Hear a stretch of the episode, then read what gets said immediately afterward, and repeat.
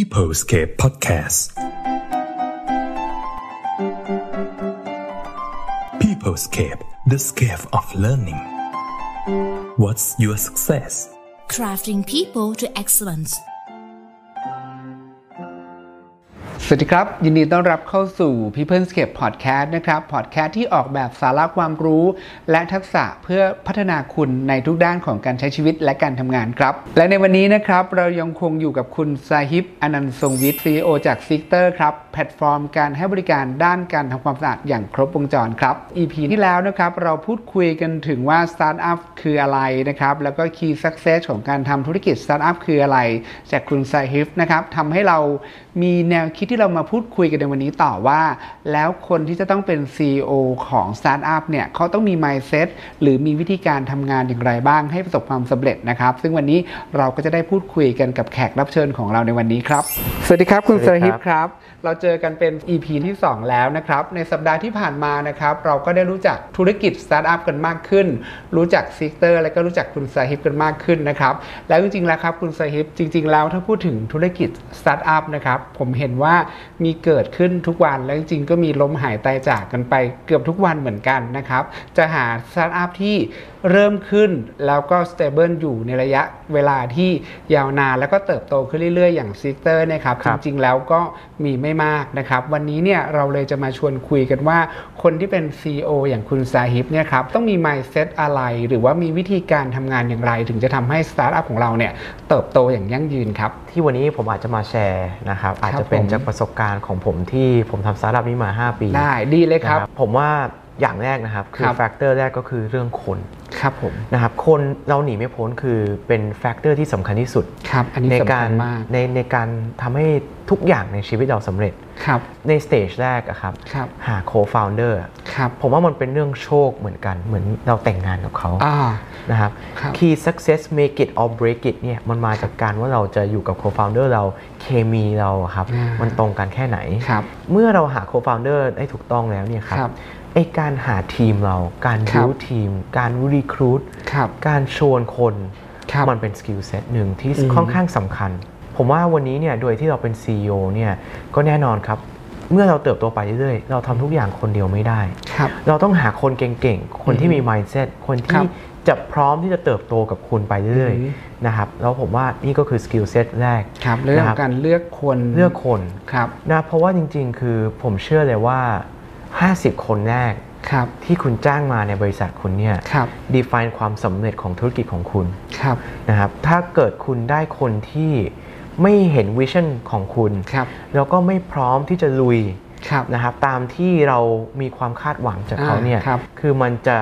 มันจะไม่มีวันไปถึงจุดนั้นได้ ครับผม นะครับซึ่งผมว่าอย่างแรกก็คือเรื่องคนนี้แหละครับ โอเคครับ เลือกคนที่ใช่ ถูก กั ต้ บ อง อ ครับ งค์กรของเรา ครับเรื่องที่ 2 คือ culture ครับ ครับ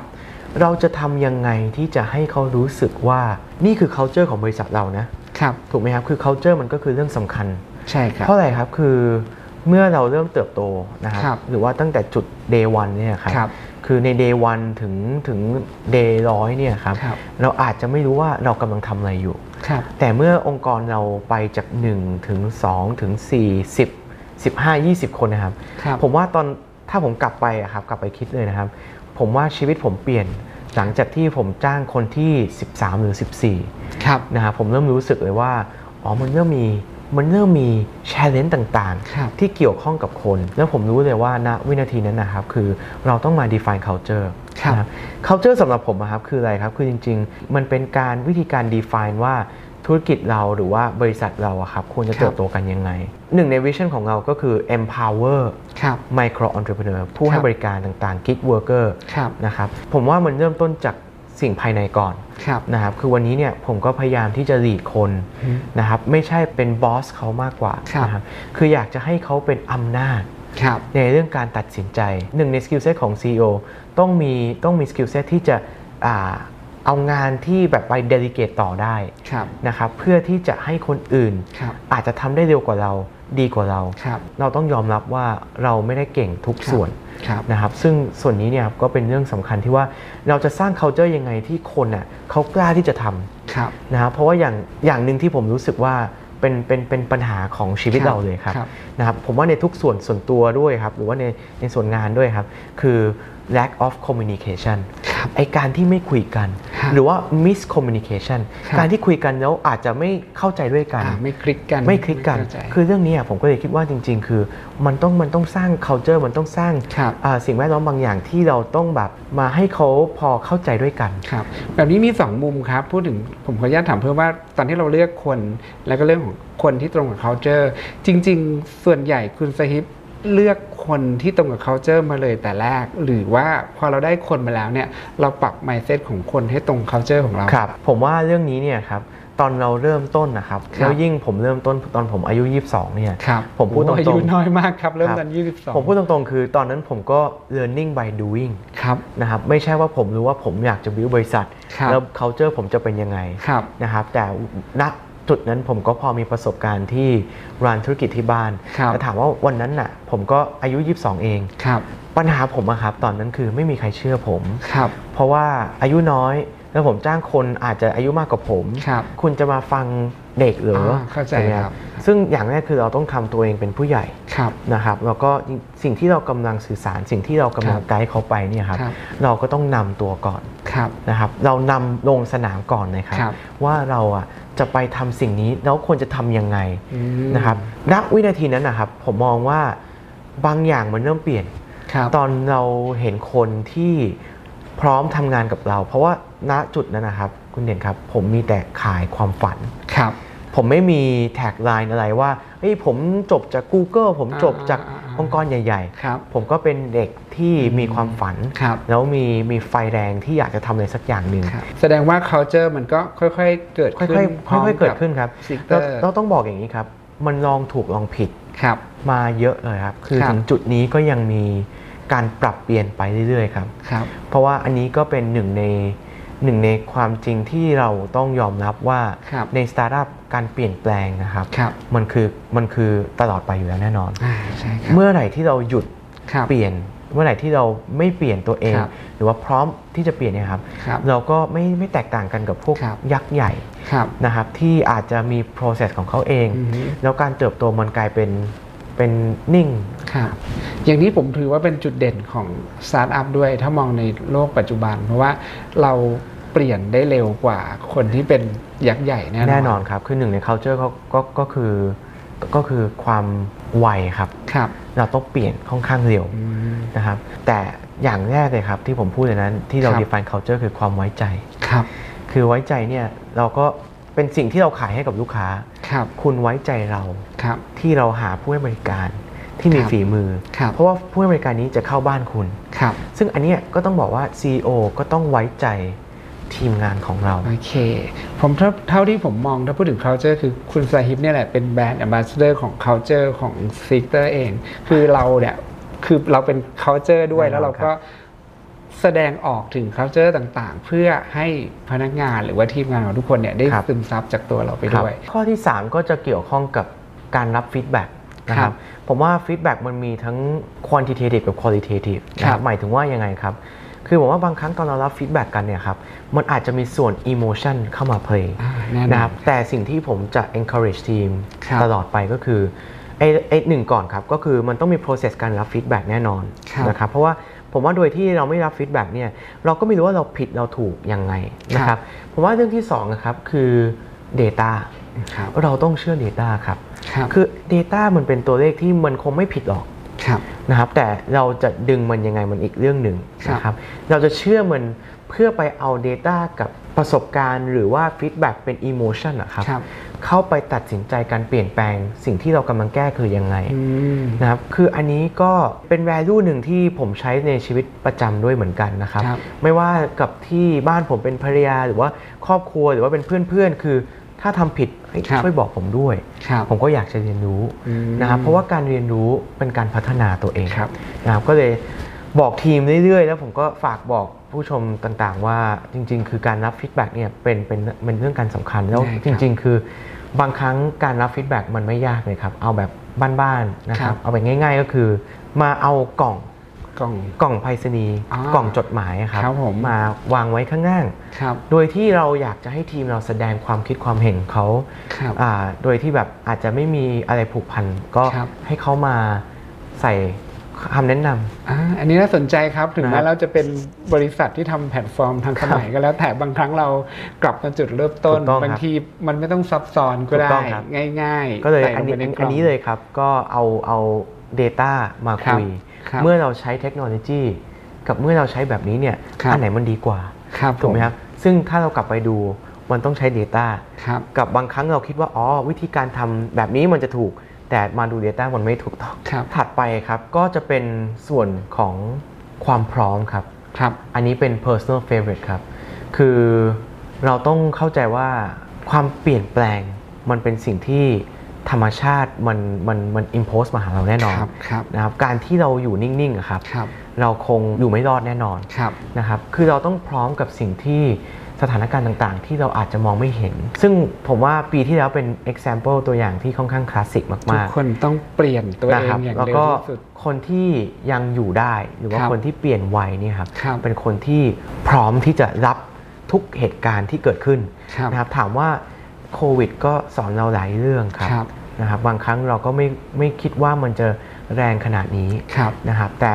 ไอความอดทนของเราอะครับ ครับ นะครับความอดทนที่จะทำให้เราสู้ต่อครับ ครับ นั่นคือสกิลเซ็ต อืม นะครับที่จะทำให้เราอยู่ไปเรื่อย ดีครับ พอยต์ถัดไปนะค ครั รับบ แล้วก็เป็นเป็นเป็นคลาสสิก example ตัวอย่างที่ผมคุยกับทีมผมเรื่อยๆ ก็เหมือนกันครับ ผมยกตัวอย่างง่ายๆว่าเรากำลังไปสงครามอยู่ครับ ครับ เราต้องเลือกว่าเราจะเอาเมืองไหน อ่าและดู นะครับ พื้เขิมนะครับ ถูกต้องครับ กำลังออกเราออกมาทำสงคราม ถูก ละ ต้องครับ แล้วในในในตัวเราเองเนี่ยมีอาวุธอะไรบ้าง ครับ มีความสามารถอะไรบ้าง ครับ เราอะไม่สามารถที่จะเอาทุกอย่างพร้อมกัน ครับ นะครับแต่เราก็ต้องมองเห็นภาพว่าบางครั้งเนี่ยเราเลือกเมืองหนึ่ง ครับ นะครับ แต่เราไปไม่รอด ครับ มันไม่จบที่นั่นครับ โอเค มันต้องไปต่อ ครับ นะครับ ซึ่งอันนี้ผมมองว่าในฐานะ CEO ผู้บริหารมันก็เป็นหนึ่งในสกิลเซ็ตก็แล้วกันครับ ครับ ที่ที่สำคัญคือบางครั้งเนี่ยครับ คุณอาจจะไม่สำเร็จในทุกอย่าง ครับ อย่างที่บอกครับ คุณก็มีสิทธิ์ที่จะผิด ครับ นะครับ แล้วก็มันไม่ผิดที่คุณผิด ครับ นะครับแต่คุณก็ต้องยอมรับ แต่บางครั้งเนี่ยครับเราก็รู้ว่าถ้าเกิดเราไปให้คนอื่นหมายถึงว่าทีมเราดูว่าอ่านี่คือจุดอ่อนของเรา ครับ หรือว่าเรารู้สึกว่าเราไม่รู้ว่าเราจะไปต่อยังไง มันก็ทำให้ทีมเราไม่เชื่อในเรา โอเค นะครับก็เลยต้องบอกว่า CEO เนี่ยมันยาก ครับ มันไม่ง่ายเลยครับ ครับ เพราะว่าเราต้องเราต้องยิ้มตลอด อ่า เรา คบ ต้องพร้อมตลอด ครับ จะเกิด าต้ง อะไรขึ้นไม่รู้ ใช่เราต้อง จอหน้า สาย เราต้อง ลุย ม ตลอดครับ ครับ แต่ในความเป็นจริงหลังบ้านของเราเนี่ย ครับ มันอาจจะมีปัญหาหลากหลาย ครับ แต่คุณโชว์ไม่ได้ ครับ คุณแสดงไม่ได้ครับ โอเคครับ เราก็ต้องมีความเป็นผู้นำแสดง ถูกต้อง ความ ครับ มั่นใจกับทีมเราตล ครั อบ ดใช่ไหมครับ ปัญหาจะใหญ่แค่ไหนหันมามองหน้า CEO ถูกต้องครับ เรายิ้มสู้ แต่ผมขอแนะนำ CEO ต่างๆนะครับ ครับ คุณไม่อยู่คนเดียวครับ เพราะว่า CEO ทุกท่านผมเชื่อว่ามีปัญหาเดียวกันนะค ครั รับบผมแนะนำได้ก็คือหาเพื่อนๆที่เราไประบายคุยกันได้ ค นะ รับ ครับ ผม ที่เราพอมั่นใจได้ว่าปัญหาที่เราเกิดขึ้นในองค์กรเราเนี่ยมันเป็นปัญหาที่อาจจะทุกองค์กรเขาเจอกัน ครับ ในเฟสต่างๆ ในชีวิตของเขา ครับผม ครับผม โอเคครับก็คือเป็นผู้นำแล้วก็มองภาพกว้างต่างๆ ของ ถูกต้องครับ องค์กร เรียกว่าเป็นที่ผมมองว่านอกจากจะเป็นผู้นำธุรกิจแล้ว CEO ต้องเป็นผู้นำในการเป็นแหล่งยึดเหนี่ยวจิตใจของทีม ครับ งา ผ น ม เรา แน่ ด้วนย อนครับ ในทุกๆปัญหานะครับโอเคครับสำหรับวันนี้เนี่ยฟังดูน่าสนใจมากๆสำหรับ mindset ของคนที่เป็น CEO โดยเฉพาะเราเจาะลึกลงไปในเรื่องของ startup นะครับ ครับ วันนี้นะครับเราก็ได้รับสิ่งดีๆนะครับเรื่องของ mindset ของคนที่จะเป็น CEO ของ Startup นะครับจากคุณซาฮิบนะครับซึ่งผมสรุปง่ายๆ ก็มีด้วยกันอยู่ 5 เรื่องด้วยกันนะครับอันแรกคือเรื่องของการเลือกคนที่ใช่เข้ามาทำงานกับเรานะครับการให้ความสำคัญกับ culture การพร้อมที่จะรับฟัง feedback ตลอดเวลานะครับแล้วก็พร้อมที่จะรับการเปลี่ยนแปลงตลอดเวลารวมถึงข้อสุดท้ายก็คือมองภาพใหญ่ตลอดเวลานะครับนี่คือ mindset ของคนที่เป็น CEO นะครับ สุดท้ายครับคุณไซฮิปครับ อยากจะให้ช่วยฝากอะไรสักนิดหนึ่งสำหรับคุณผู้ชมที่กำลังจะก้าวเข้ามาอยู่ในธุรกิจสตาร์ทอัพครับ ต้องทำยังไงบ้างครับ ได้ครับ ก็ต้องบอกว่าครับคือคืออย่างแรกคือต้องกล้าครับ คือวันนี้เราอาจจะมีไอเดียครับ คุณอาจจะมีหลายไอเดียด้วยซ้ำครับ แต่ผมแนะนำก่อนเลยก็คือ ลองไป validate ครับ คือลองไปคุยกับหลายๆคนนะครับ อย่ากลัวอย่ากกังวลว่าเขาจะยึดไอเดียเราไปทำเองหรือเปล่านะครับ อย่างที่ผมบอกคือ ครับ ไอเดียมันไม่มีค่าถ้าเกิดเราไม่ execute อ่าบางคนคิดตลอดเวลาเลย ใช่ครับ แต่ไม่เริ่มสักที ครับผมว่าเรื่อง ครับ เรื่องแรกก็คือกล้าพวกยักษ์ใหญ่วันนี้เนี่ยครับคือเขาก็เริ่มต้นจากจุดเล็กๆนะค ครั รับบ อย่าง Amazon Google ต่างๆ ครับ นะคืออย่าอย่าไปกังวลนะครับ ครับ อ่าผมว่าเรื่องที่สองก็คือ อย่าทำเพื่อเราอยากจะเจ๋งเหมือนคนอื่น หรือว่าเราอยากจะเท่นะครับ ครับ ผมว่ากลับไปถามว่า why ค่ะ นะครับทำไมถึงเราอยากจะทำสิ่งนี้ ครับผม นะครับแล้วก็มันแก้ปัญหาให้กับใคร อ่าถาม นะครับ ต่ออีกไว้ด้วยครับว่าแล้วมันมีประโยชน์ ถูกต้อง บ ครับ ใครด้วยใช่ไหมครับเท่าที่ฟังจากคุณไซ ถูกต้องครับผมว่าสองอย่างนี้เลยครับ ครับ เพราะว่าอย่างอื่นนะครับมันเป็นสิ่งที่มันจะมากับในเรื่องการเราทำไปเรื่อยๆครับ ครับ เราอาจจะทำถูกทำผิดกันเยอะแน่นอนครับ ครับ แต่เราก็เหมือนที่บอกครับ รับฟีดแบ็กไปเรื่อยๆ ปรับตัวไปเรื่อยๆ พร้อมเรื่อยๆครับแล้วก็ต้องเป็นสายลุยครับ ครับผมโอเคครับผมเชื่อว่าวันนี้นะครับ ทุกท่านได้รับประโยชน์มาก ๆ เลยนะครับ จากคุณซาฮิบนะครับ จากแอปพลิเคชัน s e e k e r นะครับ และวันนี้นะครับ ต้องขอขอบคุณมาก ๆ เลยนะครับ ขอบคุณครับ Peoplescape Podcast. Peoplescape, the scale of learning. What's your success? Crafting people to excellence.